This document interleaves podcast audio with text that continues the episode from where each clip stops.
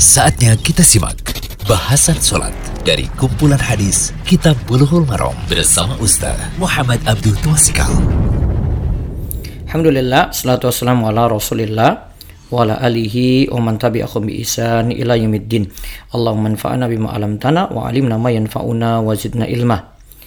Segala puji kita panjatkan pada Allah Rabbul Alamin, salawat serta salam semoga tercurah pada Nabi kita Muhammad Sallallahu Alaihi Wasallam. Kali ini kita masuk ke audio 118 menyikapi permasalahan kunut subuh. Hadisnya hadis 304 sampai 307. Ini dari pembahasan kitab Bulughul Maram, kitab salat, sifat salat Nabi atau bab sifat salat. Hadis 304 an Anas bin Malik radhiyallahu anhu anna Rasulullah sallallahu alaihi wasallam qanata syahran ba'da ruku'i yad'u ala ahya'in min ahya'il Arab thumma tarakahu muttafaqun alaih. Dari Anas bin Malik radhiyallahu anhu Rasulullah sallallahu alaihi wasallam pernah berkunut selama sebulan untuk mendoakan kebinasaan sebagian bangsa Arab kemudian beliau meninggalkannya. Ini doa ya kejelekan mendoakan kebinasaan atau doa kejelekan. Kemudian hadis ke-305. Wali Ahmad wa Darukutni nahwuhu min wajhin akhar wa zada fa amma fi subhi falam yazal yakunutu hatta faraqa dunya. Menurut Imam Ahmad dan Ad-Darukutni ada hadis yang serupa dari jalur yang lain dengan tambahan. Adapun pada salat subuh beliau selalu berkunut hingga meninggal dunia. Hadis ini riwayat Ahmad dan Ad-Darukutni namun hadis ini dhaif menurut Syekh Abdullah Al-Fauzan karena jeleknya hafalan Abu Ja'far Ar-Razi. Ya, lalu Ar-Rabi bin Anas Al-Bakri itu soduk, jujur tetapi memiliki awham kekeliruan. Hadis ini juga menyelisih hadis yang ada dalam Sahihain. Nah, ini dikatakan oleh Syekh Abdullah Al-Fauzan. Kemudian hadis 306.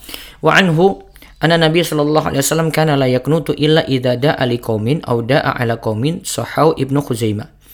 Dari Anas bin Malik radhiyallahu anhu Nabi Shallallahu Alaihi Wasallam tidak berkunut kecuali mendoakan kebaikan kepada suatu kaum atau mendoakan kebinasaan kepada suatu kaum.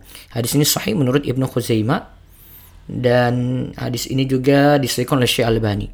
Kemudian hadis 307 wa an Sa'ad bin Tariq Al-Asja'i radhiyallahu anhu qala qultu li abi ya abati innaka qad salaita khalfa Rasulillah sallallahu alaihi wasallam wa Abi Bakrin wa Umar wa Utsmana wa Ali afakanu yaknutuna fil fajri qal ay bunayya muhdasun rawahul khamsatu illa Abu Dawud dari Sa'ad bin Tariq al-Asja'i radhiyallahu anhu ia berkata aku katakan kepada bapakku wahai bapakku sesungguhnya engkau pernah sholat di belakang Rasulullah sallallahu alaihi wasallam juga di belakang Abu Bakar, Umar, Utsman dan Ali.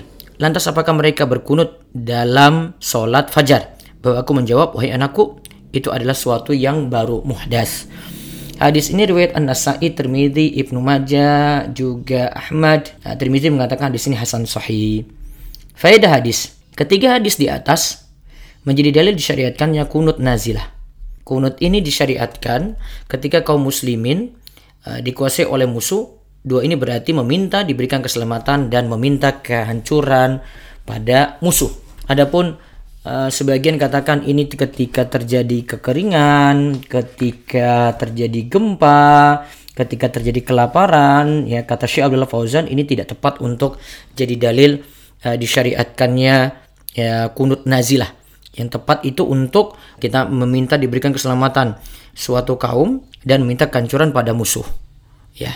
Kaidah kedua, imam hendaklah membaca doa kunut yang ringkas dengan doa yang sesuai keadaan ya dengan doa yang sesuai keadaan. Hendaklah imam tidak berpanjang lebar dalam doa kunut ini atau tidak menjadikan doa itu secara detail. Doa yang ringkas yang sesuai dengan keadaan itu lebih menghadirkan hati dekat pada maksud atau tujuan dan tidak memberatkan makmum. Terus yang ketiga kunut ini dilakukan ketika bangkit dari rokok inilah penjelasan dari banyak hadis Kunut juga boleh dilakukan sebelum rukuk sebagaimana penjelasan dari Anas bin Malik. Kemudian yang keempat, hikmah kunut ketika itidal bukan ketika sujud. Padahal saat sujud itu lebih berpeluang tergabulnya doa pada sujud ya. Kenapa pada itidal? Adalah karena kunut nazilah dilakukan oleh imam dan makmum. Walau makmum hanya mengaminkan saja dan itu paling mungkin dilakukan ketika itidal ya, bukan sujud. Kalau sujud tentu tidak bisa uh, makmum mengaminkan seperti itu. Ya, terus yang kelima, kunut itu dibaca jahar. atau keras. Terus yang keenam, kunut nazilah dilakukan pada sholat subuh, ya. Namun ada perbedaan pendapat mengenai sholat yang dibacakan kunut nazilah. Syekh Abdullah Fauzan menyatakan bahwa setelah bangkit dari ruku di akhir rakaat dari setiap sholat fardu lima waktu itu disyariatkan kunut nazilah. Disyariatkan kunut nazilah berarti setiap sholat lima waktu ya. Jika kesulitan semakin ringan, kunut cukup ketika sholat subuh dan maghrib saja. Jika kesulitan semakin ringan lagi, kunut cukup ketika sholat subuh saja. Jadi makin ringan nanti makin uh, tidak mesti dalam sholat lima waktu. Kemudian hadis dari Sa'ad bin Tariq al-Ashjai al-Kufi yang bertanya kepada ayahnya. Ayahnya itu bernama Tariq bin Asyam uh, bin Mas'ud al-Ashjai. Menunjukkan bahwa kunut, ya ayahnya itu uh, Tariq al-Ashjai. Bahwasanya kunut subuh terus-menerus itu tidak disyariatkan. Ya, menurut hadis itu yang tadi kita baca dalam hadis ke-307. Uh, kunut subuh hanya dilakukan ketika hajat pada beberapa keadaan. Menurut Syekh Abdullah Al-Fauzan, dalam minha al-alam bahwa hadis yang menunjukkan kunut subuh terus menerus itu doib tidak bisa dijadikan sebagai dalil dan hadis tersebut bertentangan dengan hadis yang lebih kuat. Nah ini pandangan lain kami ingin utarakan di sini dari ulama syafi'iyah ya bahwa adapun hadis fa'ama fi falam yazal yaknutu hatta faraqatunya adapun pada sholat subuh beliau selalu berkunut hingga meninggal dunia hadis ini disesuaikan oleh Imam Nawawi dalam Al-Majmu' berarti ada sebagian ulama yang menyesuaikan hadis ini Ulama yang menganjurkan kunut subuh terus menerus adalah Imam Malik dan Imam Syafi'i. Imam Nawawi bahkan mengatakan bahwa inilah pendapat kebanyakan ulama salaf. Jadi pihak yang pro kunut subuh juga memiliki dalil dalam hal ini.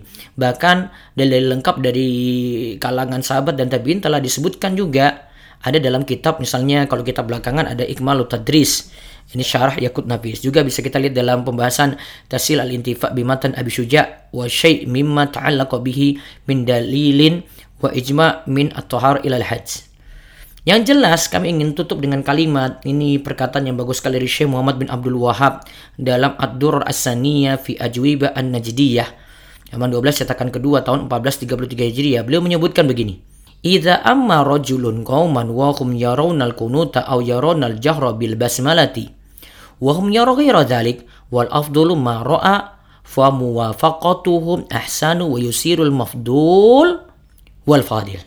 Jika ada seseorang mengimami suatu kaum yang menganggap adanya syariat kunut atau menganggap basmalah dalam sholat itu dibaca jahar, sedangkan ia menganggap berbeda dari itu. Afdolnya adalah pandangan mereka, ia hendaknya menyesuaikan diri dengan mereka, itu lebih baik. Akhirnya perkara mafdul, kurang afdol menjadi fadil afdol saat itu. Semoga jadi ilmu yang manfaat dan semakin menambah wawasan kita dan menyikapi hal yang masih ada ikhtilaf dengan bijak dan dengan santun. Allah ibarik. Demikian bahasan sholat dari kumpulan hadis Kitab Bulughul Maram bersama Ustaz Muhammad Abdul Tuasikal.